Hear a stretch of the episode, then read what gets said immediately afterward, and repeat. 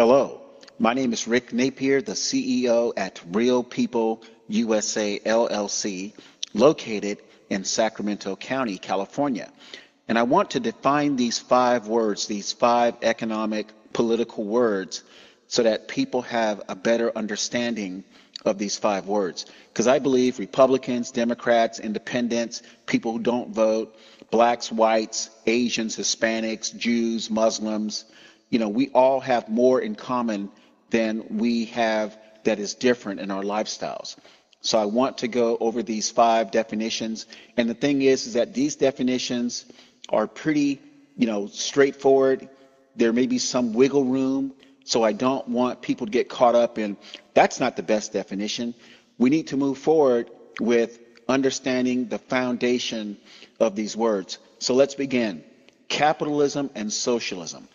This was our economy before Obama. Uh, capitalism, 80%, socialism, 10, 15%. Uh, pe- people were doing pretty well. You could pretty much do anything you want. Uh, you could fail, you can succeed, but you call your own shots, good or bad. Socialism is when the government redistributes wealth. That's the more you make, the more you pay in taxes. Uh, and some people were okay with that.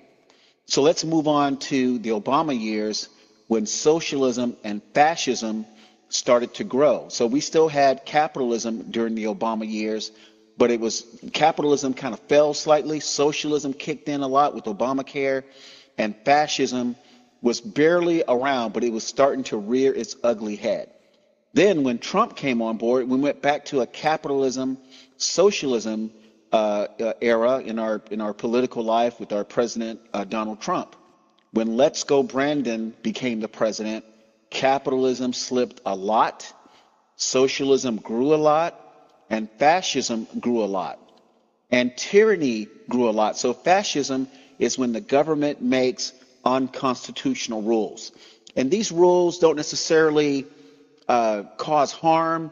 It's things like uh, climate change, things like you must buy a non uh, gas car by 2030.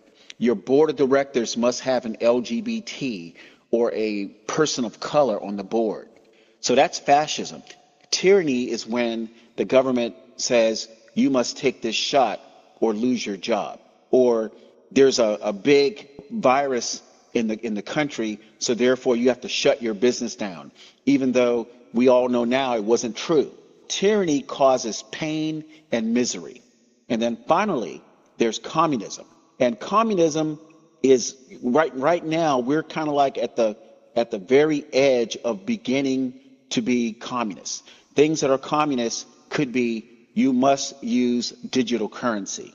You must have a social score to maintain your life or survive in this country. So I just wanted to give people a, a definition, a platform, so that when they see things, they'll say, oh, this is capitalism.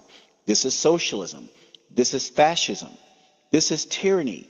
And you can, you can look at China, North Korea, and Cuba to see what communism is.